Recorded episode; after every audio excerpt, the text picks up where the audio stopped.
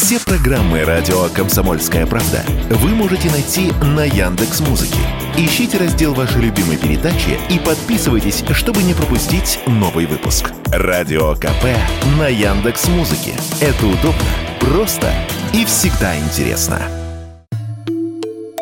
Объем продаж антигистаминных препаратов в апреле достиг 5,5 миллиарда рублей, увеличившись на 40% год к году. В натуральном выражении рост составил почти 30%, до 30 миллионов упаковок. Такие цифры озвучил оператор системы маркировки «Честный знак». Средняя стоимость проданной упаковки за год выросла почти на 13%. В апреле количество проданных в аптечной сети 36,6 упаковок препаратов против аллергии увеличилось на 70% год к году. В Здравсити рост оказался на уровне 50% 10% год к году. Такой показатель в сети называют небывалым. Директор по развитию компании RNC Farm Николай Беспалов в разговоре с Радио КП подтвердил повышенный спрос на препараты от аллергии по сообщениям от э, сотрудников аптек, от э, там, руководителей аптек, с которыми мы общаемся, ну, действительно такой повышенный спрос наблюдается. Происходит определенное повышение цен, инфляция на достаточно высоком уровне находится, вот, но основная причина все-таки она в достаточно высоком спросе и в том, что он начался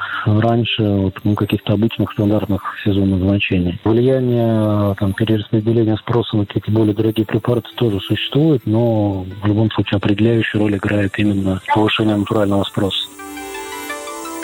Врач-иммунолог-аллерголог, кандидат медицинских наук Евгения Степанова в разговоре с Радио КП объясняет, что к всплеску спроса на лекарства от аллергии привели раннее наступление весны и длительное отсутствие дождей концентрация пыльцы в воздухе достаточно длительно держится, высокой и держалась. Особенно это было характерно для периода, когда пылила береза и ольха. Из-за того, что не было дождей, и весна началась рано, и была достаточно теплой, деревья пылили интенсивно. Это было замечено теми специалистами, которые определяют концентрацию пыльцы в воздухе. Пыление таким образом было более интенсивно, чем в прошлом году, поэтому и симптомы у людей проявлялись ярче, они были тяжелее, и, соответственно, потребность в препаратах, которые снижают симптомы, тоже увеличилась.